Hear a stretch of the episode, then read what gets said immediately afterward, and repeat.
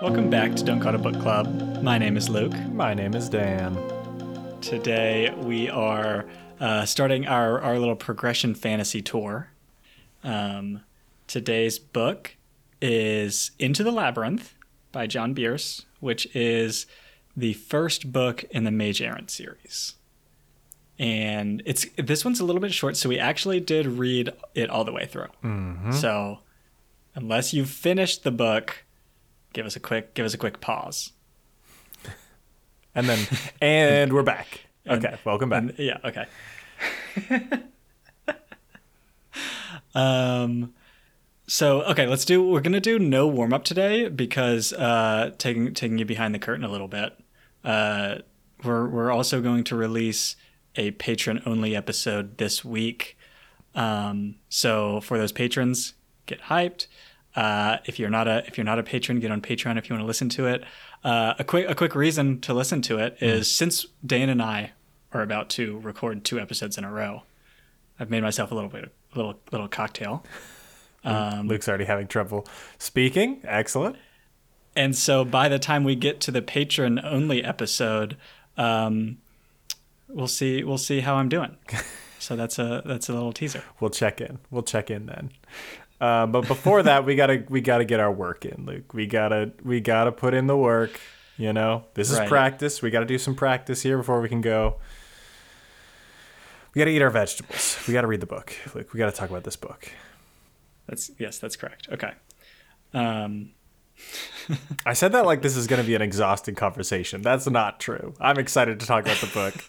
we just can't we can't have Luke be wasted while we talk about the book. We need to be on our A game for this. That's what I mean.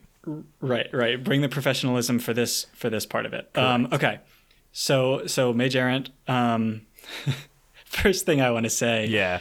is one of the toughest like first chapter or like setup chapter for a main character that I think I've ever read. Oh. Walk walk me through it, Luke, because I don't remember all So, the terrible things that happened to him right off the bat, but I know it's a lot. Yeah, okay. I ugh. So, first off, we just are being introduced to Hugh. Mm-hmm. And um you kind of get the general like self-loathing thing Mm-hmm. and uh he gets bullied by Rhodes once. Mm-hmm. Um and then goes to I forget what order this happens in, but like goes to lunch. People make fun of him there. yeah. Uh, he goes to class, and there's a new teacher that's trying to uh, fix him Yeah. and kind of humiliates him in front of the classroom unintentionally. Yeah. And then at the end of the day, he gets uh, to his room, which has been vandalized and ransacked. Mm-hmm. Oh, was he- this all the the, chapter first chapter? ends- was this all I in the think this was the first chapter, and I, and then the chapter ends with him lay, like sitting down and crying, Yeah. and it's just like, oh, this is it's Oh, a tough start. It's a tough start for my guy. Hugh. I didn't realize that was all in one chapter. That. Oh man. Hugh. I mean, you could someone someone can fact check me, but if it's not one chapter, those are that's the sequence of the first day at least. I'm Yeah. pretty sure. Yeah, which. Okay. I feel like it's made worse by the fact that it's a new teacher who's trying to help him. Mm, and mm.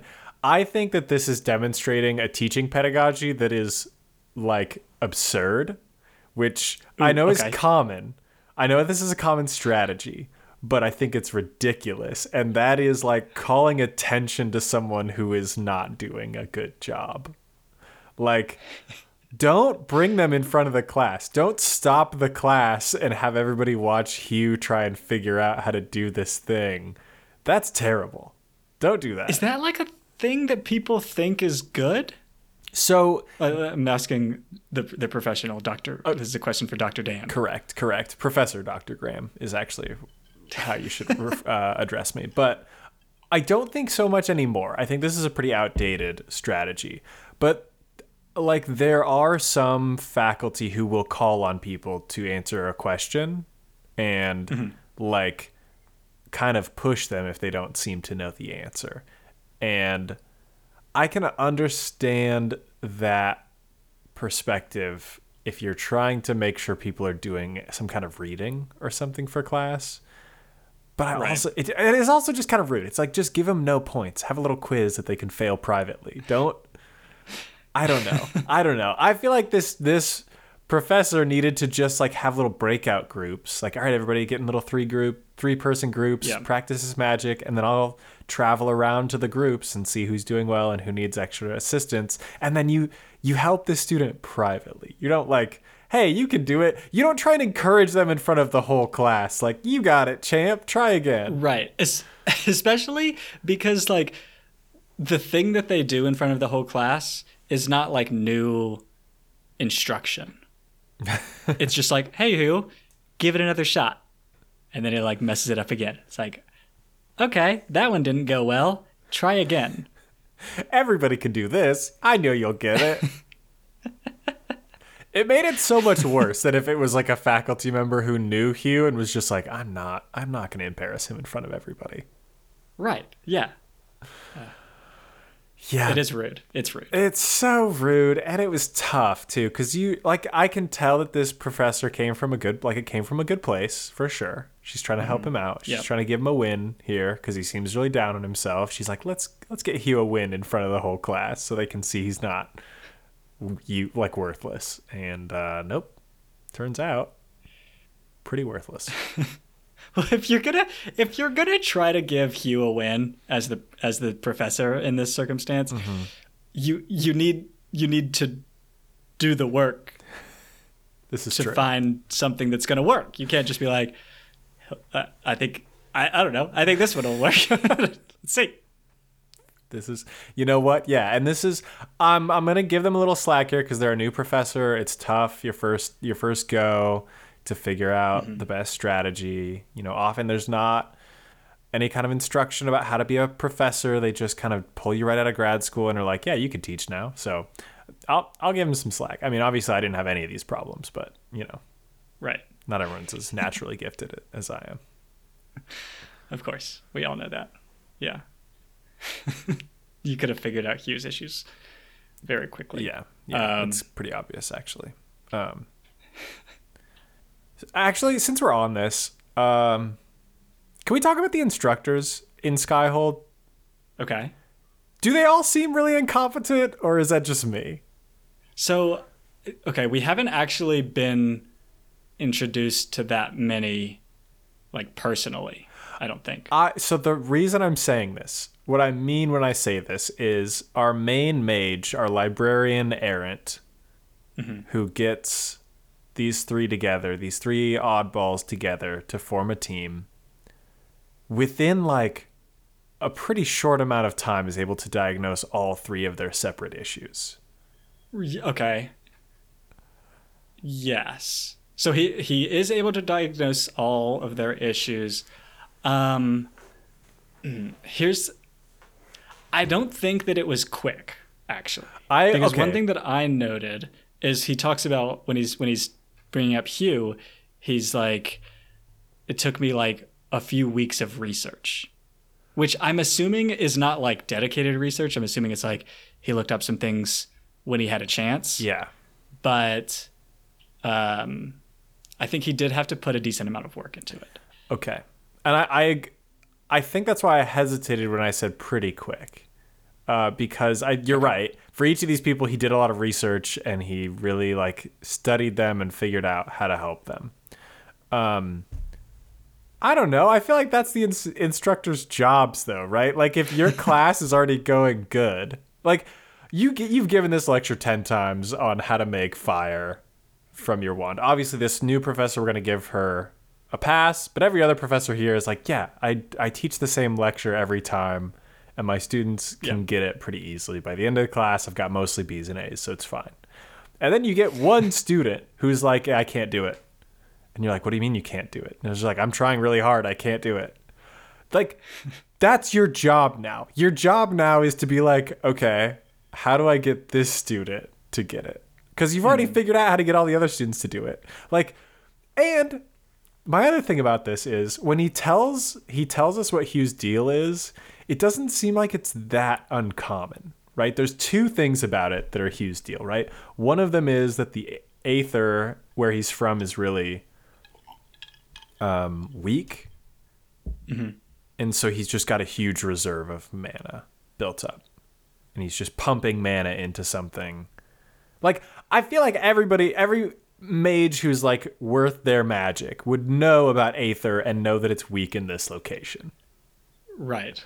and that's a pretty I, big. they, they for sure know that it's weak in the in this location. I assume actually. Do they? ha. They've Well, got the, the, the only reason I the only reason I say do they is because uh, the the students that we know don't know. But I mean, I I would I would hope that the instructors would know. it seems like the instructors should know. Now, maybe they don't because not many mages come from this location and they don't go to this location. Actually, this may have been the explanation for why they didn't realize this because nobody really goes there either. Because there's not, but they don't go there because it's really hard for them to do magic, right? Like that was part of the explanation. Is like, yeah, they don't really go there much because it's hard to do magic there. so like, Right. I there there would be like some intellectual curiosity I would hope of being like, why hey, why are there less mages in Emblin? right? Oh, because they just hate mages? No, that can't be it. Right. Um, so I I do think that there's a little bit here of Alustin being like a particularly good instructor or mage, right. but I also agree that we're getting we're getting some negligence. right? for Like, sure. like nobody has addressed Hugh's problem. Like not a single person has been able to say, you know, actually, I think this might help you. They've just been like, yeah, try it again. I don't know. I don't know what's going wrong. And the the other component where he's like a warlock. Everybody knows what a warlock is. When he says, "I think Yeah, you're a that's- warlock," all the students are like, "Oh, you're a warlock? That's whoa. Did you make a deal with a demon?" And it's like, okay, so we all know that this is a thing that he could be. Why did nobody else ask this question? Right. This should be this should be day like the first thing. Like, oh, you don't have affinities. Oh, yeah, you're a warlock. Yeah. This I here's the decision tree. Yeah. And it's like the first one is do, do they have affinities? yes, no. Correct. And no, it's just warlock. Yeah. Yeah, yeah. And so the fact that this is new data for Hugh is concerning about this whole place. Right. Yeah. Um, maybe they're just understaffed. You know. This is the only magic school.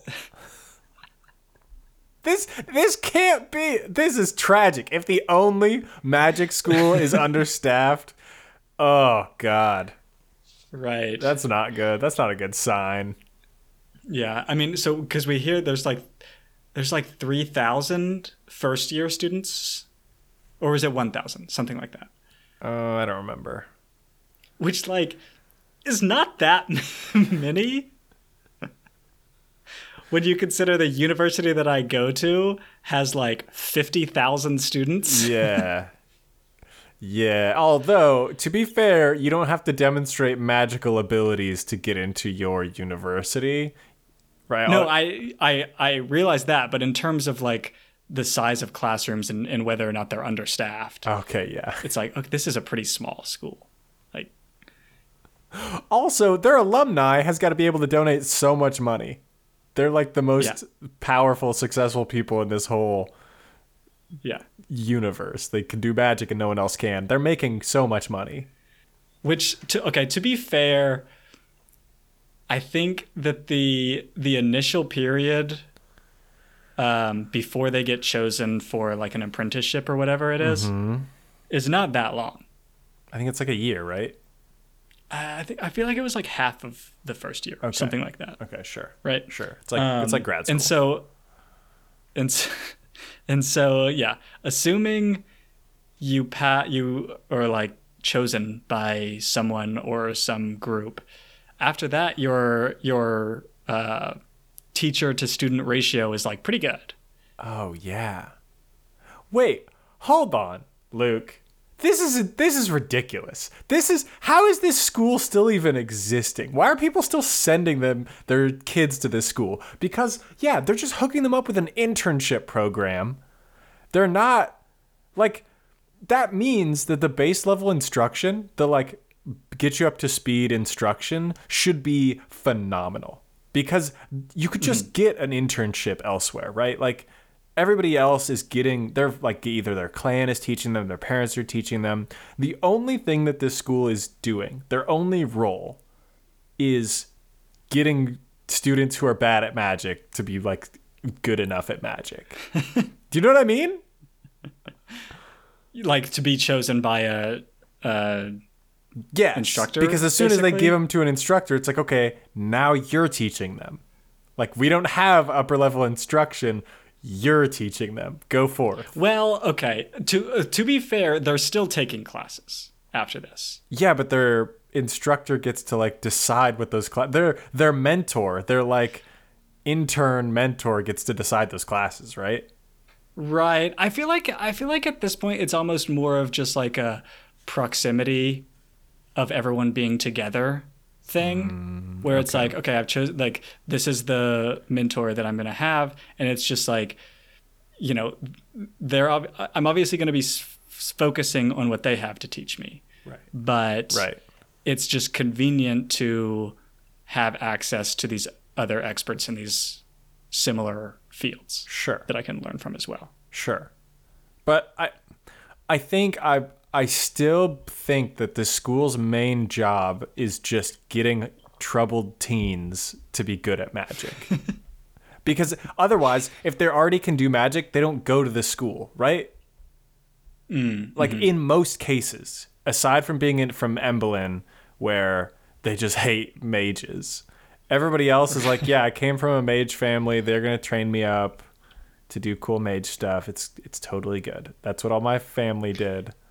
Yeah, it's kind of weird because like a lot of a lot of the families, the like you know like uh Seb- Sebe, I don't know how to pronounce her name. Mm-hmm. Yeah. Her family, I think, doesn't send their children to the school. Um, but then like Rhodes is This royalty true. to some kingdom and is like talented. Yes.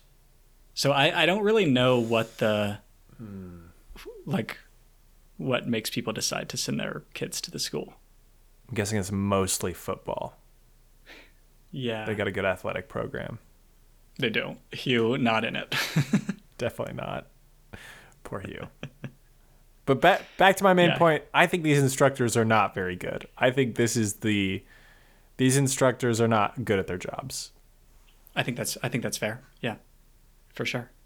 Um, and and lazy, I'd say, Yeah, definitely lazy. They're tenured as hell. because like the the the our three main characters issues are super interesting. Like if you're a professor that's like I don't know enthusiastic about stuff, you're gonna be. Uh, it's I feel like it would be exciting. Any of these would be so exciting, right? It would be like, "Oh, your family covered you in tattoos to make you better at fire magic and you don't have one of those affinities? Time to research." Yeah, it'd be sweet. yeah. Uh, okay, so so I do agree, um, and I Alustin agrees too. Apparently, because he takes them all on. Um, I have a my next notes are all really small, but I feel like they'll they'll transition into bigger things. Okay. Um, the first one is how quickly Talia Uh-huh. becomes casual with Alustin. Um, I was a little bit shook by this because it's like 30 minutes in Uh-huh. and uh, she's like talking a little trash to him, calling him Al. Which, Yeah. granted, he's told them to stop calling him like Sir Yeah. and told them to call him Alustin. Uh-huh. but she put she pushes it to Al within like yeah like 30 minutes of of them interacting. Right. Um, and I think really set the tone for the relationship. Yeah, And uh, what was originally worrisome, but I think has turned out well. She I mean, I think it characterizes her super well. Right? She's part of like a rebellious mountain clan that doesn't like authority. Yeah, Right. she's not calling him sir. Are you kidding me? Right. Absolutely not. The her clan like takes land from other people. They literally push boundaries. That's like literally their whole deal. Yeah. So for sure she's gonna be like, How about Al? You ever thought about Al? I'm gonna I'm gonna go with it. We're gonna go with Al. Yeah. Um, You're Which I mean, to be fair, you got to go Al. Alustin, three syllables. It always needs to be short. it's kind of it's kind of rude to everyone else, you know? I- yeah. Like You can only keep your full name if it's two syllables max. Uh-huh. This is true. this is known. Um I I agree with you though. Let's go back to Talia though. Um yeah. I think I was concerned nobody would like her. Like she wouldn't be mm, capable of connecting with people. Mm-hmm. She's been the most like tight with Hugh. She's been the one who most seems to get Hugh and be like connecting with Hugh, which is nice to see. You know, she's a, she's fiery, It is. Yeah. but she's a, she's got a good heart. You know. She for sure does. I think the I think that's what's able to uh, to cut through some of some of Hugh's issues. Yeah. Where when he says something uh, that's like self-effacing, um, instead of doing the normal, just like "Oh no, you're great" type thing, Uh huh. Talia like yells at him.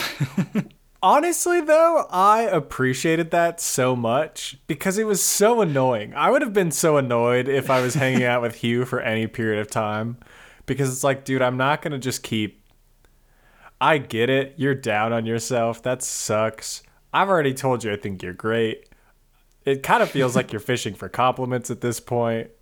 Just come on, dude. Just right. We've already said you're awesome. We've already said you're a great part of our team and we need you.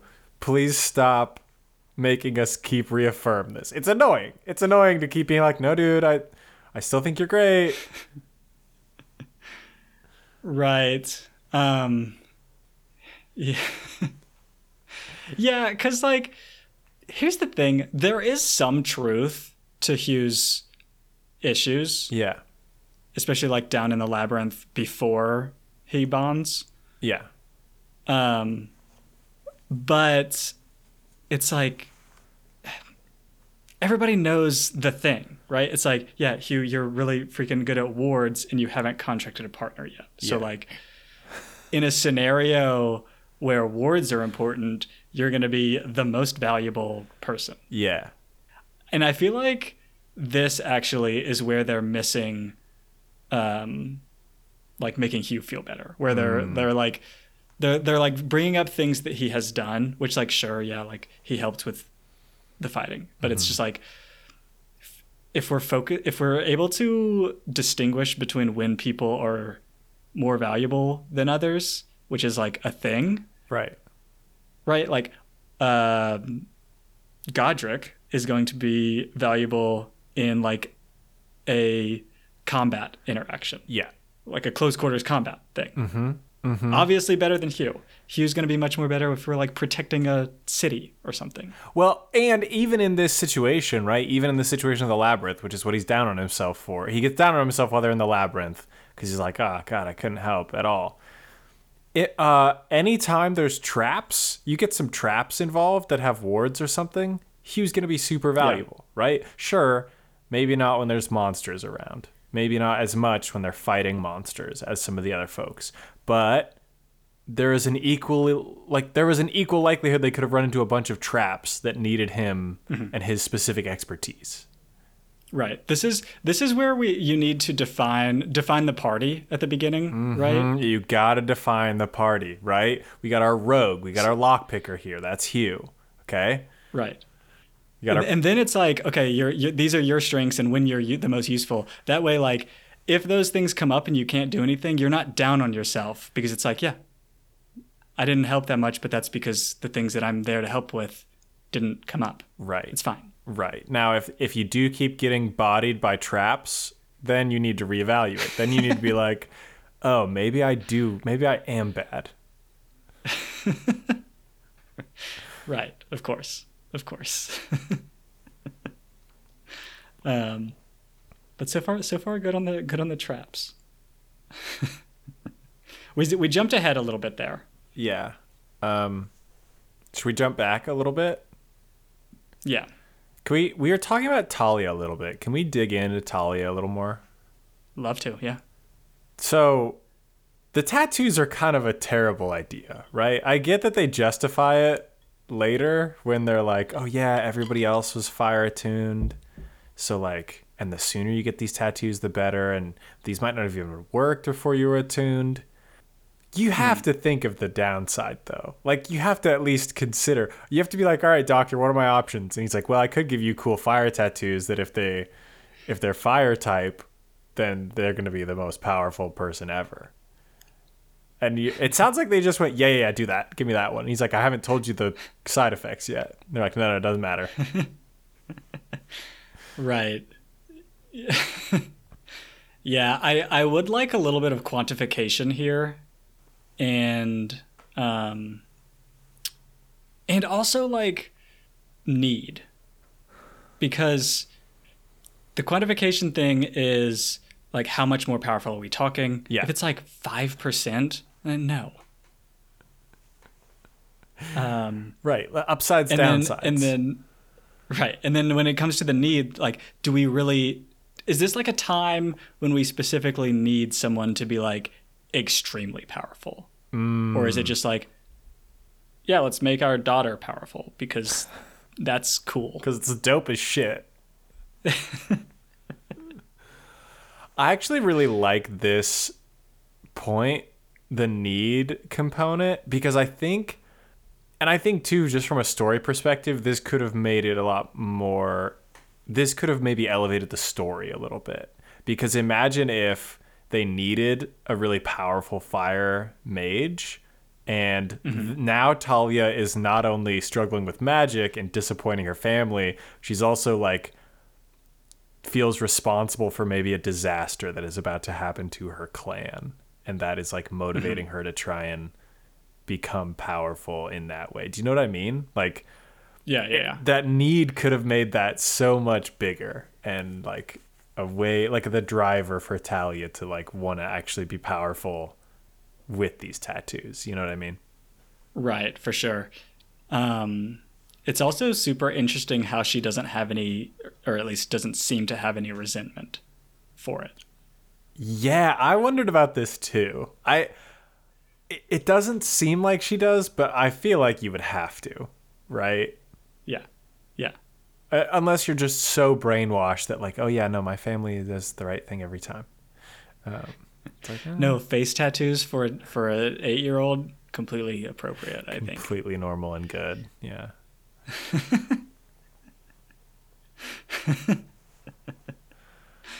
Um, yeah. Uh, maybe they look maybe they maybe they really do look sweet though. Uh, the Dreamfire technique seems cool. I guess. Dreamfire seems terrifying, Luke. Have like does it not? I'm sorry. Is it not terrifying?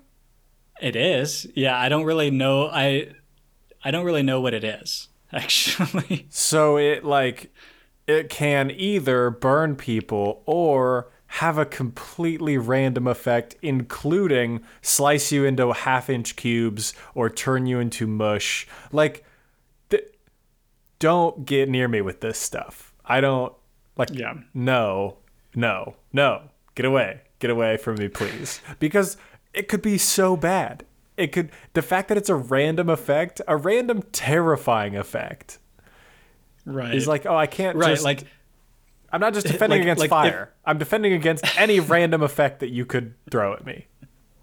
right. Like if I'm going up against Talia, it's like okay, I've got my normal my normal things that I have started protecting myself against because they're the most common. You know, I've got my shield that protects against fire, uh, my light, my lightning minus ten lightning damage, whatever, whatever. Uh, I don't have a like shield of protecting against melting my face off.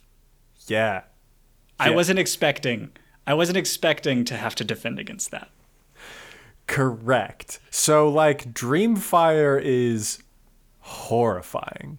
It's it, you have to be ready to do anything to the person that you're fighting against. You have to just be like committed to like yeah, when you attack with fire, you're like I'm committed to burning them, potentially alive and killing them if they can't stop this. When you attack someone with Dreamfire, you have to commit to like I'm committed to anything happening to them going from uh, turning inside out and melting to tur- growing 500 feet tall. This okay, yeah, this is a good point. You cannot t- like Talia doesn't seem to have a incapacity like a she can't set her stun level her uh phasers to stun basically. Correct. Yeah. Yeah. It's like, well, and that's the thing. She might be setting them to stun, right? That Sure, she, she doesn't sure. know what the effect is, so it could be just stun. I don't know. It's terrifying. Yeah. For everybody involved. It I is. think for her, for the person on the other end of it. Yeah. Yeah, we got to we got to learn more about about this stuff before we're just unleashing it, I think. Um can we can we actually talk a little bit about Hugh's potential bonding partners before he does end up bonding? Okay. Yeah. Yeah. because I did enjoy the sections where we were just reading about like powerful creatures. Mm-hmm. Mm-hmm. Um, and I don't know. I, I I don't think that I necessarily had one that I was going to choose over the other one. I mean, the big turtle guy sounded cool, Well, I mean, but Luke, we can't just pick a big turtle guy. That's we got to be a little original here. Well, okay. The one that I was gonna say is uh, we don't get a lot of this one because it cuts off. Mm-hmm. But uh, Intet Slew, the bu- blood boiler. Want to hear a little bit more? No. It says Intet Slew, the blood boiler, is a half dragon, half demon creature, and then it like cuts off, and he was like, "Nope." I mean, yeah, I'm with you on this one, Luke. What are you talking about? Ta talk to me about the half dragon, half demon. That sounds cool. I do have some questions about where this half dragon, half demon came from. Like, how did they, how did that work? Uh, but I don't. I, you have to make a deal with this person. You don't just. this is not. He's looking for someone to make a contract with. Okay. Right. I'm not making a contract with somebody called the Blood Boiler. I'm not showing up with a pen and paper being like, "Hey, so I have what I think is a pretty equitable equitable distribution of mana between the two of us. Uh, would you just read over this and initial it?" Okay, sure. The Blood Boiler is a tough nickname. Yes. Also, you have to carry that forever. Like that those your affin- imagine what his affinities are, like heat and blood. Yeah, I can do heat blood magic, which we've already gone into with Yaren and her whole deal. Blood magic is terrifying. Nobody wants to be friends with you if you're a blood mage. This is true. Also, Intet Slew as a name Oh. sounds a little bit bad. It's just like kind of gross. It's pretty gross. Yeah. Yeah. So so maybe I, maybe maybe I should rescind this. Um, I just think we're being maybe maybe maybe I'm saying Hugh's being too hasty. I think That's all. no. I no. I'm with Hugh on this one. I will say I was a little disappointed that we have yet to like if I'm Hugh, I'm a little bit sad I didn't get to pick one of the other guys for my contracted bond bonded partner. Now, it also sounds like you can bond to multiple things, so maybe he was going to just go on a cool tour bonding to all these really powerful entities. Um, Right. but I don't know. Yeah, I'm I'm honestly not sure how the how the like bonding relationship works. Um but he did he did get another bond actually right to some like rock thing. To the to the to the rock Yeah, little rock guy. old Dwayne. Um, I, I will say, like, so the the thing that Hugh does with his new attunements, Yeah. um, the one thing that we've seen him do, Yeah. is pretty sweet. Yeah, it sounds really How- powerful and badass. however- yeah. However, the description of his other affinities, a little, I was a little disappointed by. You're talking about crystals and what was the other one? Book? It was, so there were three, first of all. Uh, the stellar one, Yeah, yeah, yeah. which, which is the one that his ray beam of death, Uh huh. uh, which was pretty cool. But she said that he wasn't going to be able to use that Very much at all. for a while, Yeah. very much at all. And then it was crystal, which Yeah. is going to be the main one, which I don't, Yeah. I don't know. It's okay. Sure. I agree. And then it was like planar. Oh yeah. which is like math stuff, I think. He's good at he's good at trigonometry now. which I feel like is fitting. But I don't know. Where's my where, where's my dream fire stuff?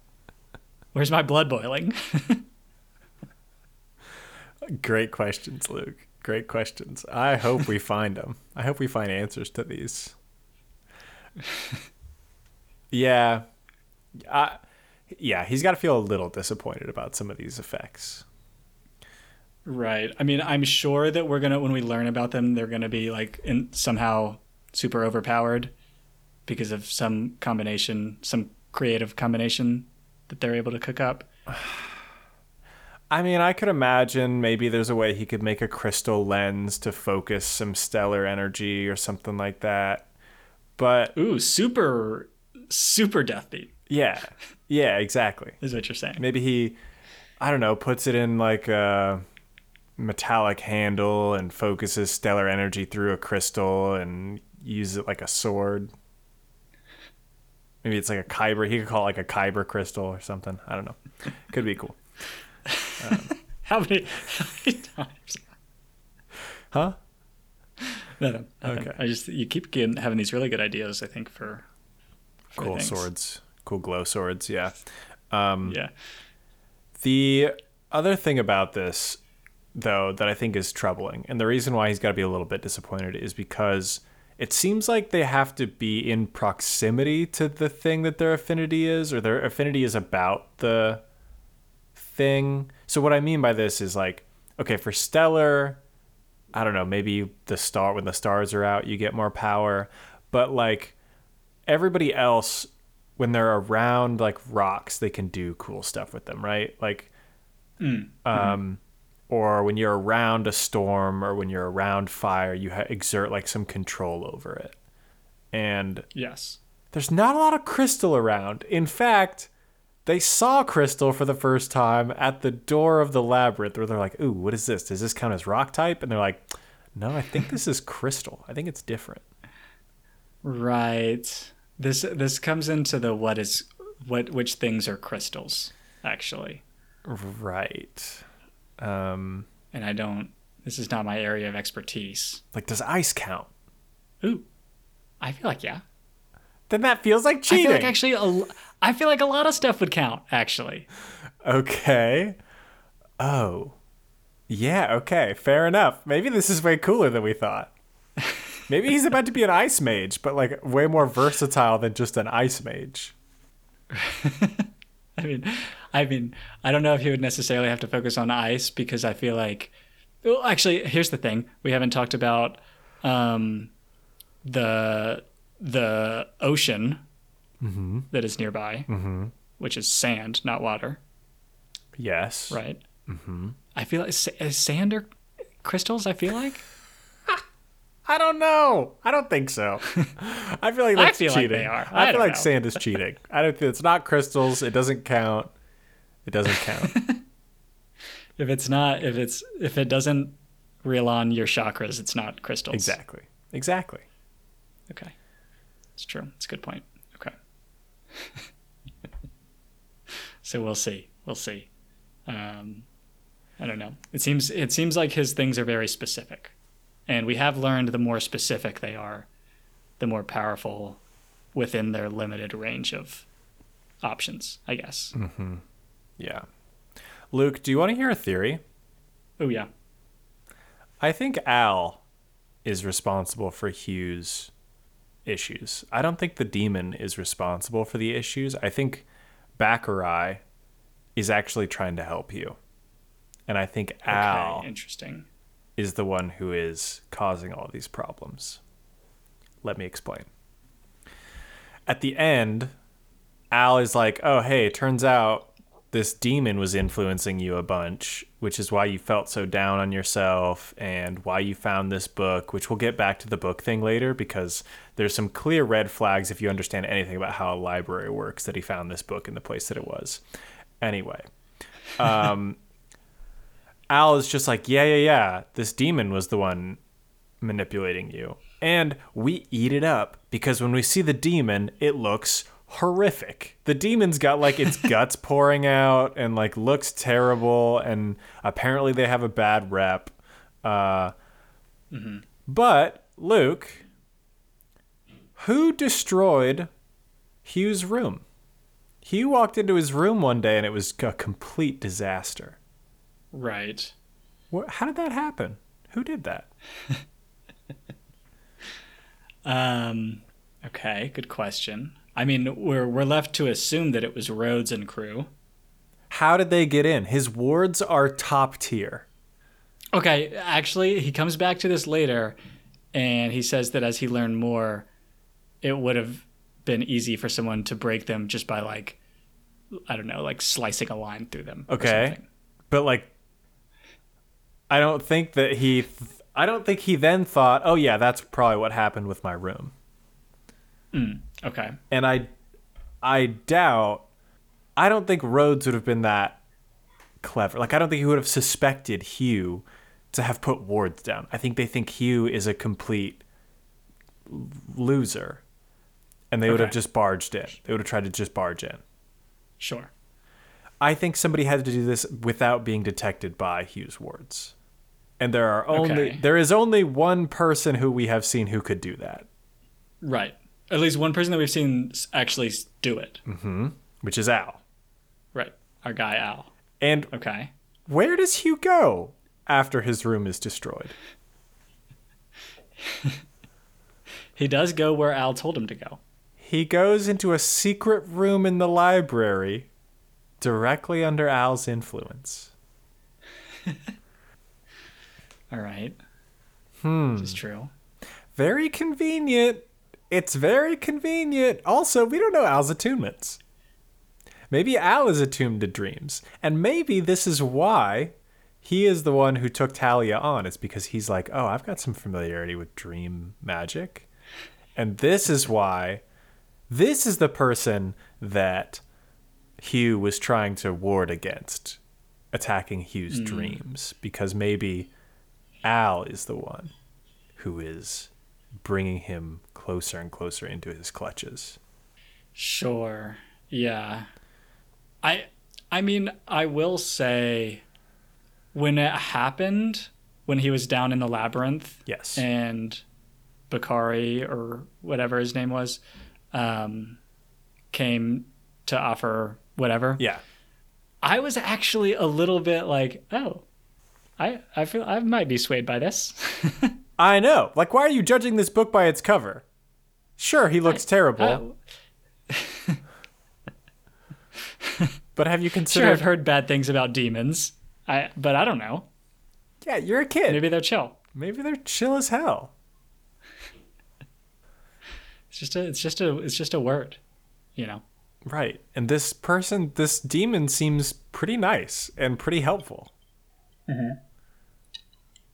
Let's hear him out. Because it's a contract, right? It's like a here's the deal that I'll make with you. And you can be like, no, that sounds like a terrible deal. Yeah, the, the, okay, this is the one that I'm not 100% sure how it works. But yeah, it seems like if it's if it's like a written down contract like the one that we see Hugh does with uh the index, Yeah. a little negotiation. I don't know. As long as everything's on the table, right? Yeah. Yeah. It should be fine. Yeah. Uh, now, I mean, I can. There is some potential argument of like maybe the book that the demon found for Hugh had a special subclause in it that said that the demon gets to occupy Hugh's body for six out of seven days the week. but again, I think that this is uh I think this is discriminatory against demons. I think there is a conspiracy against this demon. This is uh, this is another reason why I'm pro Intet Slew. You know, I might be coming around actually. Give him a chance. I don't know. Um, but I do want to come back to the book in the library. So that's uh, the end of theory. I think the demon's actually cool. I think Al is the Sure. person we should be worried about. And now I want to go back to how he found this book for making a contract. So he typed in this thing to the index. He was like, "Find me a contract book, please." And it took him to a shelving location with the incorrect book, right? Mm-hmm. Huge red flags here. Because if I type into the little discovery system like find me a book and it takes me to a shelf that the book isn't isn't there, something has gone dramatically wrong with like the cataloging and shelving system in this library.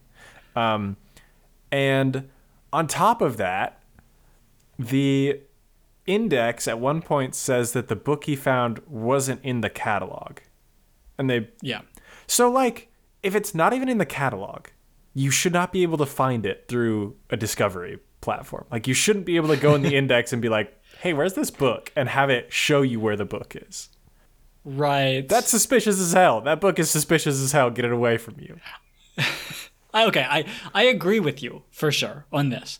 How the one thing that I will say is that this is Hugh's first entry into like this magical library. Uh-huh. And so I feel like you could easily be like, yeah, I don't freaking know how it works. I, it seems very chaotic. I don't know. Okay, I think this is fair. It does seem chaotic if you're not super familiar with it at first. And he does have experience with like backrooms in the library not being well cataloged. Because like he's living in a place that like the books are just thrown around. Right. And uh, and like I don't know if if my video game knowledge is going to provide any value here. I know that if you find uh, some super crazy thing in a in a weird place, uh, yeah, I'm gonna check it out. Okay. Okay. I mean, it is concerning that it says that the person went insane after they came up with certain spells. So like that's a little bit That one's it's a little that one's tough. That well, it's also like, come on, come on, man. How like how how bad could it be? You know, how bad could it possibly be? Luke is the person that's reading the page. Luke is the one who's like, I'm gonna check it out. I'm gonna see. I don't think it could be that bad. What could it be? Luke, it's a magical library. It could be anything. yeah, like uh, this spell turns people inside out. Yeah, that was like uh, early in the book. It's fine. How could it be infinitely worse than that? Luke? Luke, trust us, okay? We saw everybody we've seen read the book went mad. trust us, dude. It's got to be bad. And you're like, nah, I don't think it could be that bad. It's, I don't know how it could be. It's yeah. You're one of the data points. You become one of the data points that's like, yeah, everybody who reads this goes mad. Look at Luke. He he thought it wasn't going to be that bad. Do, do you think? Do you think the scribe? So right, because it says there was a scribe that was writing this that went mad. Yeah, Right. It's yeah. not like this was the diarrhea of some super evil person, and like obviously they were evil, so they were fine. But Right, it's we all know. someone, someone copying down this, a normal human person Yeah. that went mad at the end. Do you think it was like, hey boss, I'm like halfway through this book. I'm starting to feel weird. Do you mind if I stop? And their publisher is Jeremy, like, I gave you one job. This is due at the end of the week. they've got no workers. three quarters of the way through, three quarters of the way through, it's like, hey, uh, I'm starting to talk to people that aren't there, and I think it's because of this book. and their boss is like, ah, I'm so sick of these quiet quitters with their mental health days and the their their inability to put in a hard day's work. Looking for employees. They put a little sign on the front of their door. Looking for employees, or sorry we had to close today. Our one employee needed a quote mental health day and couldn't be here. Right. No, nobody wants to work anymore. Nobody It's wants to work anymore. God, it's tough. It is tough. I wonder too if the scribe just if the scribe did fake it because they just had such a terrible time in this job. Mm, mhm. The scribe was like, Well, yeah, they, they they can get some uh, some settlement money too. yeah, for sure. exactly. Claim a little OSHA violation. I did not see an eye wash station anywhere nearby, No, no, it's important. especially for this work. Very important. um, uh, last thing on the library actually that I have, uh, library kills 200 people per decade. Yes. Uh, first note, why are we doing it per decade? Yeah, it did seem like a weird unit Give me give me 20 per year. What are- what are we doing, Alustin? Yeah, Divide by 10. Simplify these fractions for me Mm-hmm. a little bit. Um, but also, I don't know. Can we make it a little safer? I mean, Seems doable. A, a handrail would be nice. I think. For sure. Yeah. Um, uh, hey, this super valuable library that people can't go into because it's dangerous. Let's like, let's figure something out. Yeah. Um, alternatively, Luke, here's a possible reason why he said an average of 200 per decade.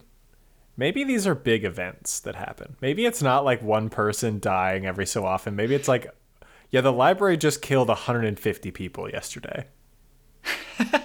you know what I mean? Like, like maybe these are big cataclysmic events that happen that kill. Ooh, actually, here's maybe it's to come up with an answer for why he specifically said 200 people per decade. Mm-hmm. Yes, it's got to be 200 people are killed per decade, as in in one event randomly at some point each decade it suddenly kills 200 people. And now the thing about this that we need to explain is he was memorizing the people that have died in this library and like their causes of death. Um, I don't think it says how far apart these happened. I don't think it has a date for each of these deaths. Right. So I think it was just there was just one day where if you were in the library, something bad happened to you. It was a random thing. It could have like from falling off of a pedestal to getting lost in the stacks forever. But it all happened on one day.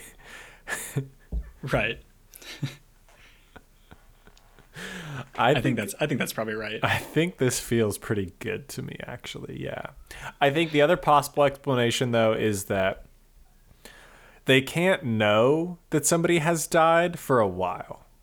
So, like, some people just mm-hmm. get lost, and you could probably assume after a year they've died, but I don't know if you can formally, like, put them in the death column until a decade. Sure. Like, if they're gone for a decade, it's like, yeah, they're they're not making it out at this point.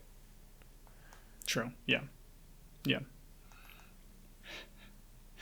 Um, but yeah, scary place in there. Luke, I am curious what you think about like where did this idea of a dangerous library come from?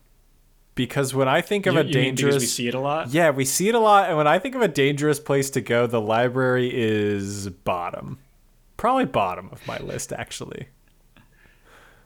Right. Um, I so I think it's a it's a storytelling device because of something that we've said before, which is a little a little cheat that authors do, where they're like, you're reading this book, so you like reading, and so my main character is gonna like reading. Yeah. To do a little A little right? connection, yeah. So, um, I do think in these books, characters spend an, a disproportionate amount of their time in the library. right, cuz they like reading. Yes, and also it's it's a, a lot of it has actually the forbidden knowledge stuff as well.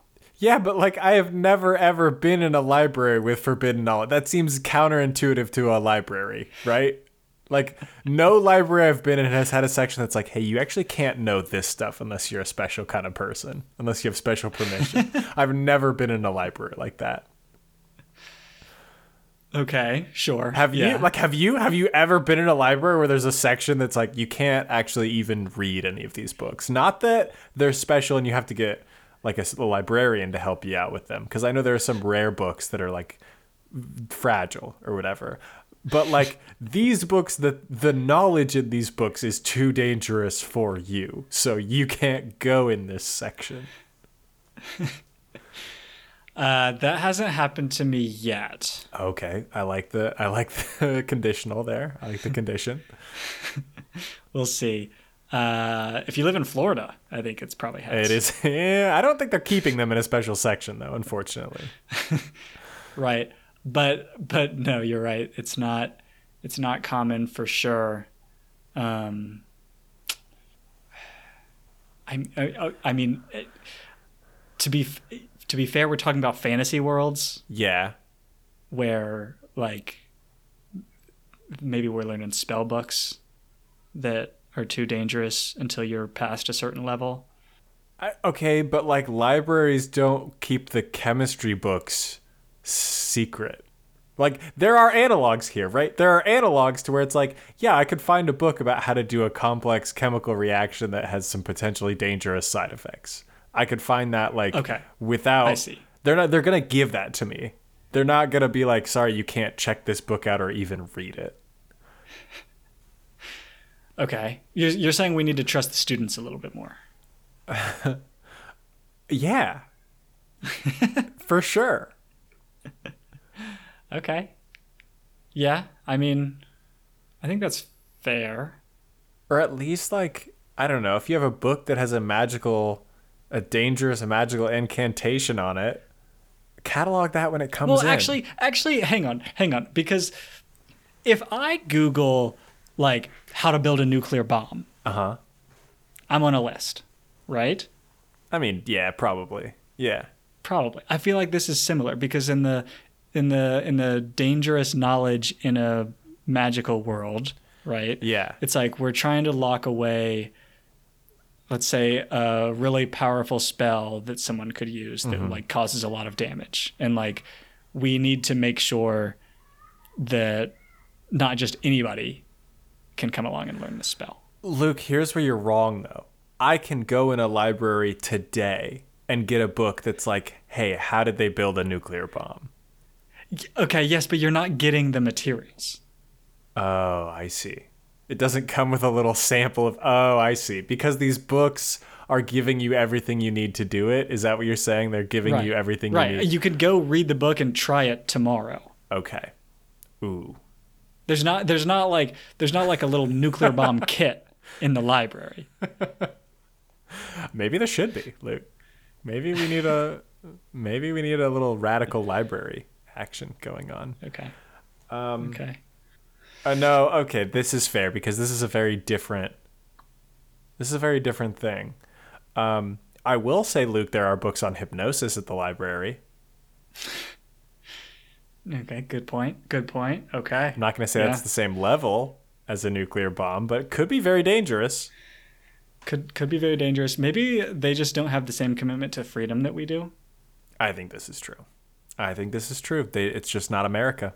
They don't love freedom as much as we do. We we love it here. So much. We talked about where dangerous libraries come from. Mm-hmm. What's up with a labyrinth? I. Okay, because we have libraries. That's a point of reference for us. There are scary, powerful labyrinths in so many fantasy books. It's it's like so many of them have a powerful labyrinth. Okay, obviously Cradle has a labyrinth. Arcane Ascension, Yeah. the tower is basically a labyrinth. And I get that this I get that this book is inspired and like references those works. Harry Potter, The Goblet of Fire, huge labyrinth. Um No, it's more of a maze. okay, sorry. Oh, I don't know the difference, honestly. Oh, you, Luke. We're leaving that. Do you? What's the? It's the same. What They're is the difference between synonyms. them? Okay. They're synonyms. Okay. Okay. Okay. God, Luke's an Sure. idiot, isn't he? Everybody. Um, It's fine. okay. I stand by it. Um, it just it seems like we've got a labyrinth in so many things. I want a labyrinth. Okay. I okay. I can hear people being like, "Corn maze is a labyrinth." No, corn maze is not a labyrinth. Corn maze doesn't count as a labyrinth Why not? because it it's not dangerous enough. it needs to be dangerous. Also, Okay. you- there's rules when you're in the corn maze. Like you're not allowed to take the corn. That's unfair. Uh, you can't forge your own path through the maze.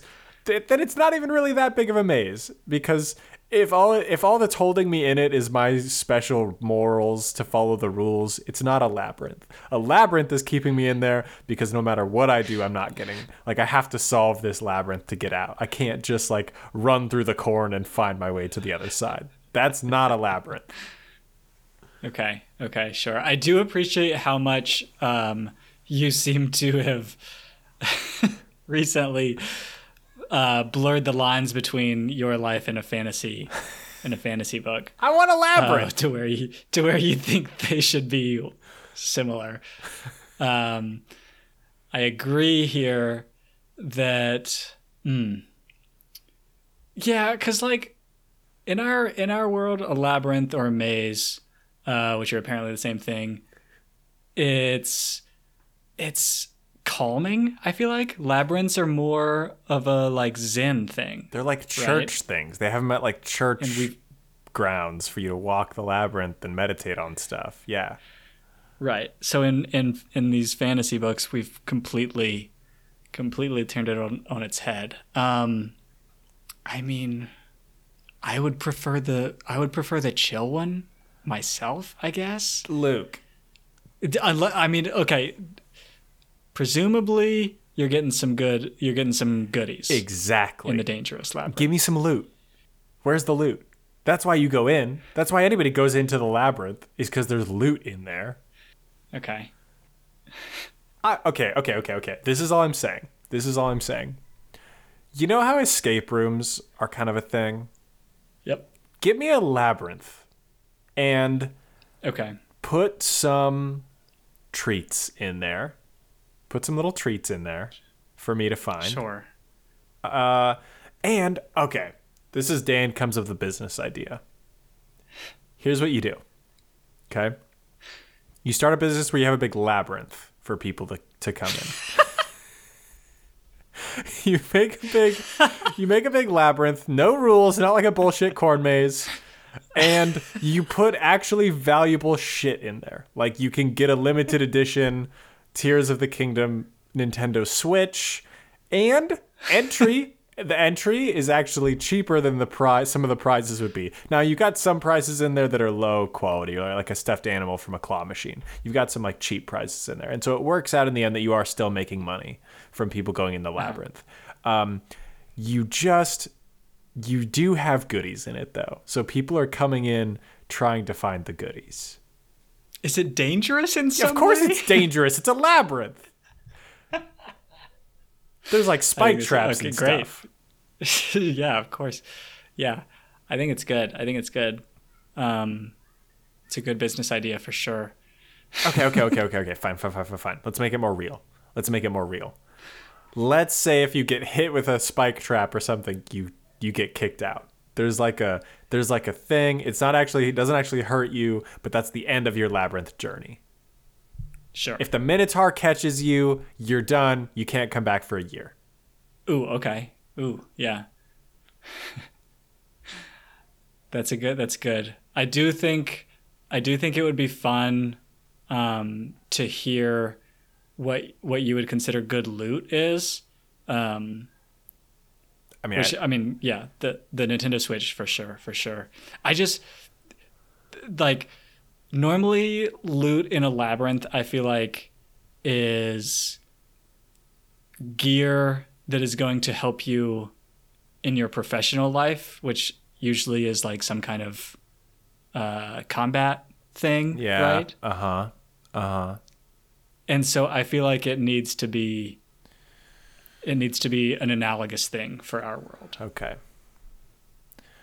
I don't know. So like, like a, a really nice really nice office chair. oh, sick! I found the I found the gamer chair. Right. Okay. Right. Like a nice keyboard. Oh, this one's mechanical. Right. We could get it we could get a really a really nice microphone, you know, For the pod. No, that would be nice. that crisp audio Hmm. that we're currently missing. Okay. This sounds like a totally viable business plan, actually, now that I think about it. Yeah, I think so too. I think so.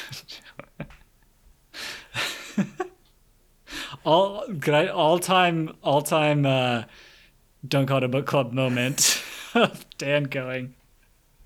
He uh, start a business with a labyrinth. I love it. When when we whenever we do a mashup episode, that's on it for sure. I, I thought it might be a good idea. Obviously, now I know better. At the time, at the time, I was not clear. Okay. Okay. Good. yeah. Well, maybe we'll return at some point to uh, to this series because I was quite enjoying it. But we're, we're we're doing our little our little progression tour before Cradle. Um, so next week we're going to be reading Bastion by Phil Tucker. Uh, it is a long one, um, but I, we're gonna try to do it in two so that we can we can cram before Cradle. Um, so read the first half of Bastion for next week. Apparently, it's a quick read. It'll like keep you. It'll keep you hooked in here. Yeah, yeah. All right, folks. So we'll see you next week, unless you're a patron, and then we're gonna we're gonna see how how drunk Luke gets by the next episode. so I'm holding up well. I will so say far. he's holding up pretty well. He is almost at the end of his cocktail. So we'll see. right. We'll see how he lasts for the patron episode. But uh, we'll see you. We'll see you soon. Regardless, we'll bring the hot takes. and be the dumb nerds.